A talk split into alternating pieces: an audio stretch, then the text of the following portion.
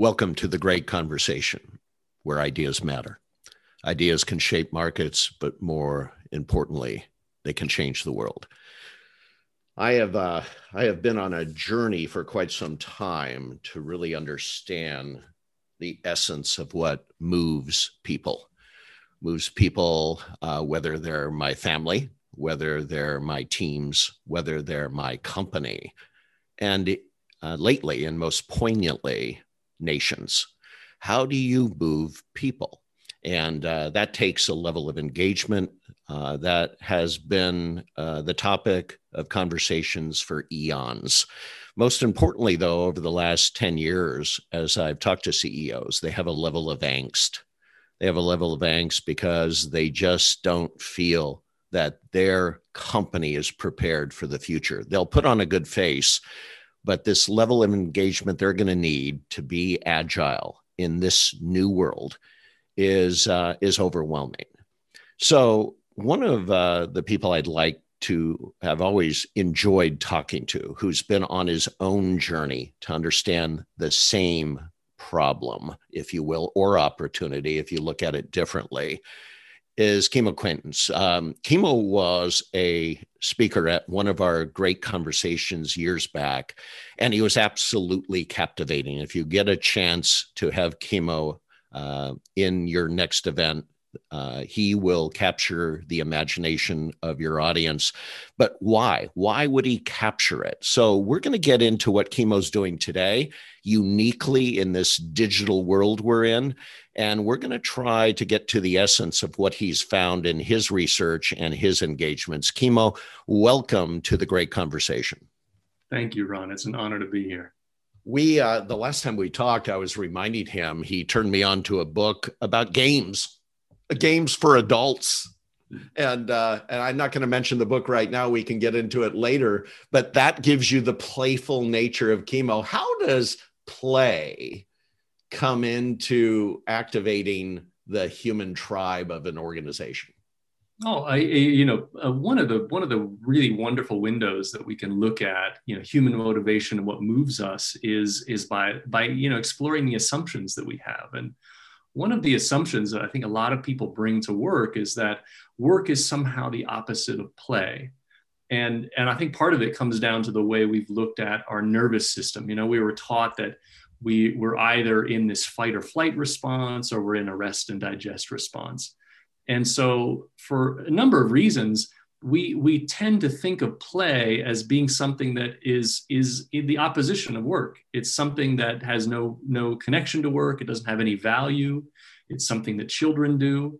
But really play, when you look at play is built into the circuitry of all mammals, and all mammals need play, and they need play as a way to prepare and to train for the unexpected. Play is a way that we kind of jump in and model how we would respond to new situations. We try on new identities. We try on new strategies. It's a wonderful way to break the seriousness that we often bring to work, which can be, for many people, it can be kind of paralyzing. So play is a beautiful window to look at how does a system really hold together in a way that people can enjoy it and find purpose and find pathways for mastery. And I love looking at playgrounds and seeing what makes a good playground work.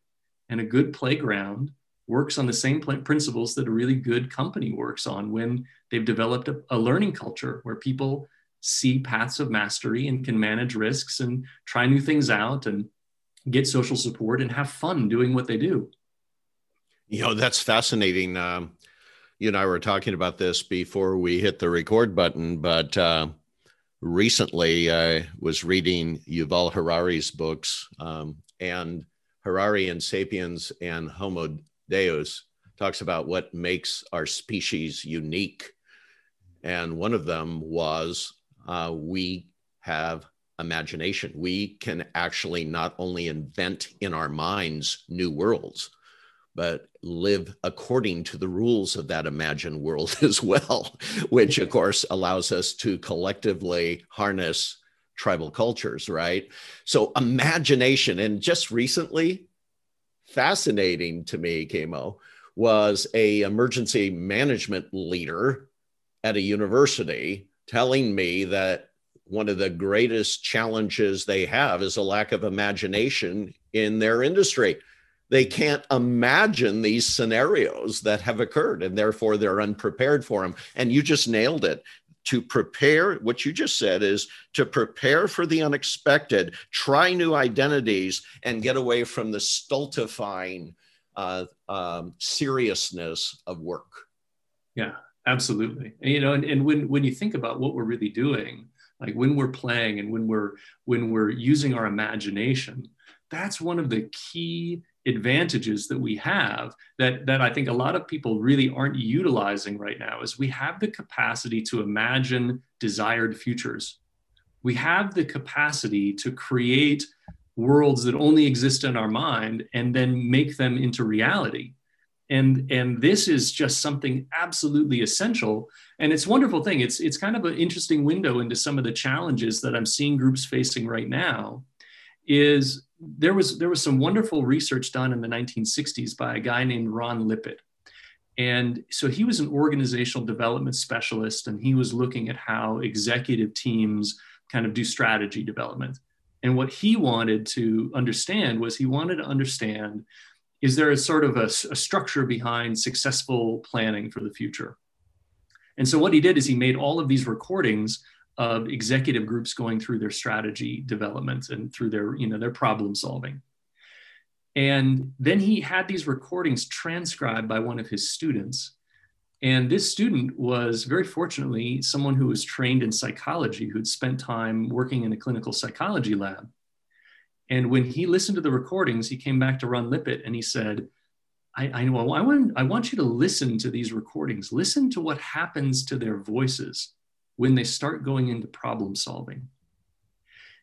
And he said, just listen, a few minutes into the problem solving, you hear what's happening in their voices? Their voices are becoming strained. They're becoming tighter, narrower. All of these guys are under stress. They're all experiencing anxiety. And so what he found out through this process of investigating was that the way that we go about problem solving often triggers people to go into a stress response, because the way that we're doing problem solving often is assigning blame, either consciously or unconsciously. It triggers people to go into, either pointing the finger or trying to avoid the finger pointed at them.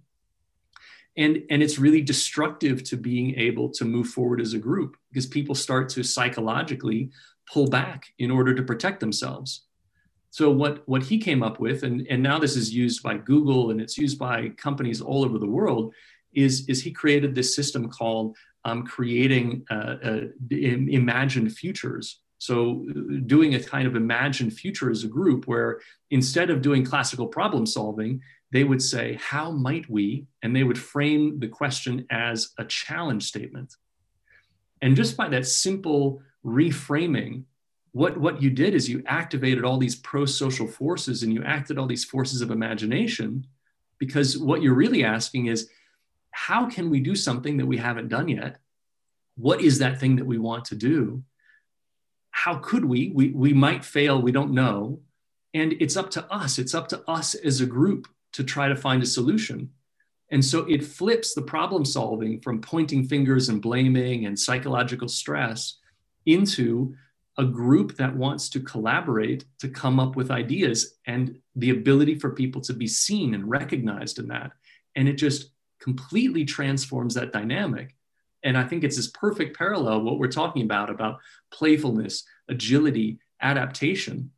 So much of it is in how we frame, how we approach that as a group. And we can do it in ways that force people back and make people nervous, or ways that invite people into the conversation and invite that conversation to be more open, more playful, more imaginative. Akima, when you've done this for teams, how do you prepare them, or do you, for that session? How do you prepare them for that day of playfulness and imagined future? Or do you surprise them with the opening? How do you do it? I mean, when I'm working, the thing that I found out, and I've really made a deep dive into this over the last few years, is that every time I work with a group, one of the most important things that I can do to prepare them, you know, especially if I want to prepare them to play, is I need them to feel safe. And you'll see this, again, this is something that's common across all mammals. All mammals will play unless they feel they're under threat. And then that play circuit shuts off. So one of the things that I need to do when I'm starting with the group is I need to trigger an experience of psychological safety. Now, how can I do that? There's lots of science behind this, but if you boil down the science of psychological safety, it really comes down to a kind of a fork in the road. And one of those forks leads to people who are going to feel anxious. They're going to feel under threat. They're going to feel tired. They're going to feel withdrawn. The other fork is going to take them to feeling playful, open, curious, energized. And the way that I point people down one fork or the other is if I can trigger the experience of feeling witnessed rather than judged, or witnessed rather than evaluated, I'm going to send them down that positive route. And if I can give them the experience of feeling connected, that is, that they have a voice and that they're working on something together, rather than making them feel invisible, unseen, unheard, then I can send them down that positive route. And the mistake that I think so many people make when they're doing this work, whether it's preparing, you know, their teams to do innovative work together, or whether it's just running a normal, you know, Zoom call, is they create situations in which people feel either evaluated or invisible. And that automatically triggers the stress responses that shut them off, physiologically shut them off from being able to be open, trusting, playful, and communicative. That fork in the road you're talking about, and I can just see you opening up a meeting with that experiment, with that playful activity, if you will, to get them to feel safe. Do you find that there could be roadblocks, though, that even a playful experiment opening up a meeting would be constrained and or unfortunately disrupted because of something going on in the culture that you haven't discovered yet? Oh yeah, and for me, it's not, you know, it's great if I can reach a playful state with them. You know, that's wonderful. I don't need to start there though. What I need to start with is I need to start with reality, and this is the essence of the witnessing. So if there are mixed feelings about the work, and everybody in any significant relationship, you're going to have mixed feelings. It's really important to give a voice to both sides.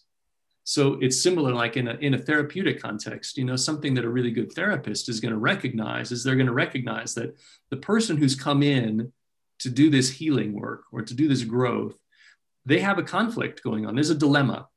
One side of them wants to grow and wants to heal and wants to move forward. And one part of that person wants to be distant, wants to protect themselves, wants to do what they've done probably since they were a child in some way to psychologically or physically keep themselves safe. And the only way to move forward is to really give a voice to both sides. So I want the part of people that may feel unsafe or may feel pessimistic or may feel disappointed.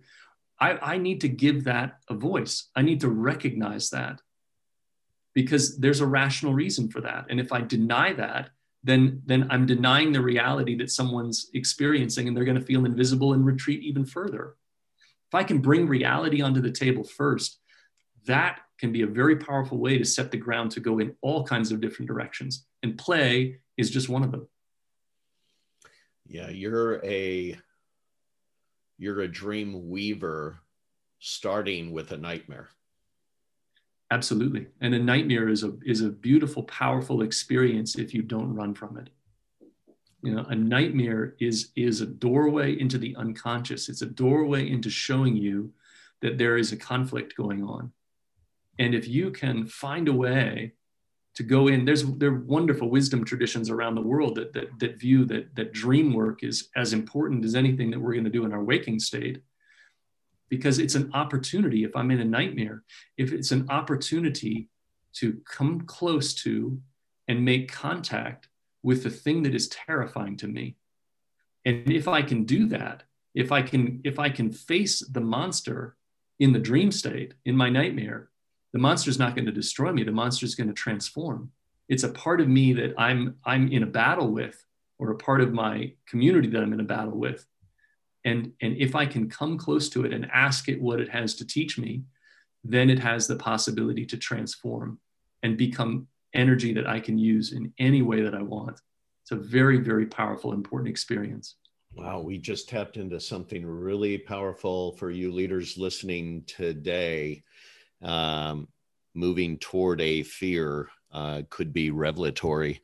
Kimo, let's talk about a present and current fear. And it's a real one.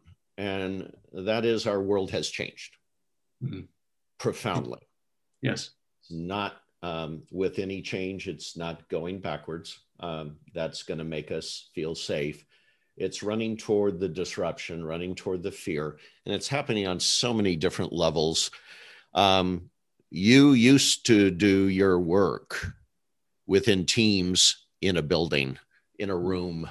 You're not doing that anymore. Tell me how moving toward this disruption in your own life has taught you how to serve the same disruption in others. Yeah, one of the things, is a really powerful lesson from this last year is, you have to look at your behavior, and you have to, be open-minded about it, that there's something that there's a wisdom in all the actions you take. And one of the key insights that I had from this last year was that if I am repeating a behavior that doesn't serve me anymore, it's not a bad habit. It's a pattern. It's something that I learned as an adaptation to some problem I had, to some threat I had earlier in life. And because I survived this long, I'm here, right? Then this pattern is somehow unconsciously validated. And it's very difficult for me to let go of that pattern until I feel safe enough to get into motion again. And so for me, a lot of my learning was that, wow, there's this whole level of anxiety, and anxiety is just a product of uncertainty often. If I find any way to reduce that anxiety that I'm feeling, I open up the space to be able to make changes. And so that's what I'm bringing in when I'm working with a team. If I sit down with them remotely, is we have to first go after whatever uncertainty we have in the group and bring it out to the surface. Don't keep it in the dark. We want to bring it out of the shadows and bring it into the light, because if we can do that, and if we can start to witness each other, and we can start to pull out all kinds of wonderful techniques that lower the level of anxiety in the group and increase the level of what we call social engagement, all of that wonderful pipeline of being able to communicate our emotions and being able to receive and correctly understand other people's emotions, then we create this shift from a tension and a desire to stabilize the system into mobilization. That is, we have the confidence to be able to try new things out, to move in different directions and adapt more playfully. That's fantastic. Help me understand, though. You can't necessarily have them in a room anymore. No. So how are you digitally transforming your interactions with them to, one, bring out the monster, two, look at it in such a way that I can feel safe to move on from the monster, the nightmare, to the dream? How are you doing that digitally today? What are the tools you're using, and what have you learned? Oh, my absolute favorite tool. I'll start from the top and maybe work down. My favorite tool is a virtual whiteboard tool called Miro, M-I-R-O. The reason that I love Miro is what I can do with a team. And I can do this now. I can do this with a team that is, 5 people, or I can do this with a team of 200. What I can do is I can create a whiteboard space that I invite them all into virtually. We start our Zoom call or our MS Teams call, and then I send them the link to this virtual board. And what I can do is I can lay out like a discussion path where I invite them to contribute their ideas. I can invite them to contribute their experiences. So one way that I would start that maybe is I'll do like a 4-quadrant kind of retro with the team. I'll talk about their experience during the pandemic. What have you liked? What have you learned? What have you lacked? What have you longed for? I give them an opportunity to share their experience. And what I can see, whether it's, you know, again, 5 people or whether it's 250 people, is very quickly people are able to populate ideas and share their experience because it's anonymous. There are no names attached to it when I send them an anonymous link. And very quickly, within a space of 10 or 15 minutes, I can create like a snapshot, an X-ray of all of these hidden experiences within the team. And that triggers that psychological experience of being witnessed in the team. That triggers their ability to see that they're not alone in their experience. That triggers the sense that they are connected in some way. The team then can start to do pattern recognition. They can do social validation. They're not alone. They can do pattern recognition. Wow, here's an area that a lot of us care about. And as I build that out over time in my engagement, whether that's one day in a workshop or whether that's over a period of weeks or months, I can build on that conversation in a visual format that allows people to see the process of thinking rather than just the output of thinking. It allows me to give them a view on the process of decision-making rather than just the outcome of decision-making. And that transparency always includes a really big boost in trust. And that process allows us to change the way that we do decision-making, to invite more people in to take ownership over different parts of that process.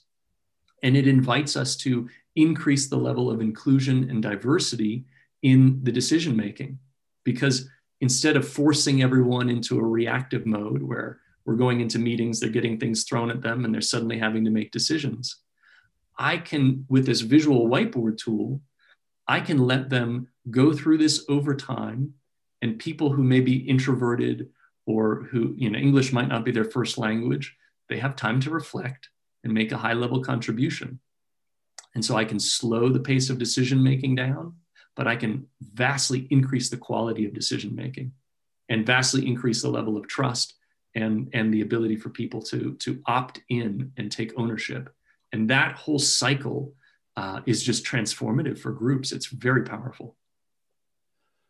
I could see, for all of you listening, I think I'm going to brainstorm with Kimo here about a way we can make that visceral. That is, all of you can experience how he does that in a very shortened format. I think I'm going to lobby for him after this call, because I don't know, I can pick a topic right now and grab 4 or 5 of you leaders, and in 15 minutes, we can feel and experience what Kimo's talking about. I'd love to do that one day, if possible, with Kimo. Kimo, this has been a great conversation. This will not be a one and done. We'll follow this up. But help me understand, who would you invite to the round table, the fireplace, if you will, to have a great conversation that you'd like to listen to? Oh, 2 people that come to mind. The first one, I would really love to invite a researcher scientist named Stephen Porges. He is a really brilliant thinker about the nature of the nervous system, how our nervous system evolved, and how we can create the experience of safety together. He's really like the scientist of safety, and he's really a beautiful, brilliant thinker. Every time I listen to him, I have ideas I can apply immediately into my teamwork that just make it more effective and more fun. The other person I would bring in is a doctor named Gabor Mate, who is a brilliant, beautiful thinker on the blocks that we have to being authentic with each other, the ways that we undermine our authenticity, and how we can overcome those. So I would bring those 2 people into a conversation, and I think it would be just fascinating. And what are you reading these days that you might turn us on to? I'm reading a couple of things right now. So I'm reading a book on remote work that was written by two people who were in a company that created Basecamp. So the book is called Remote. It was written in 2013, but it's a wonderful collection of, I think, ideas and mindsets that have aged very well. They've aged really wonderfully and really show that there are these huge advantages to being remote that all of us can make use of in our companies to make our work much more satisfying. So that's a very practical one. The other book that I've read recently, I read Alice in Wonderland. And Alice in Wonderland is just a wonderful exploration of the dreamlike nature of reality and how much playfulness there is in our experience that's just below the surface. Well, I think Lewis Carroll is high half the time when he was writing that, don't you?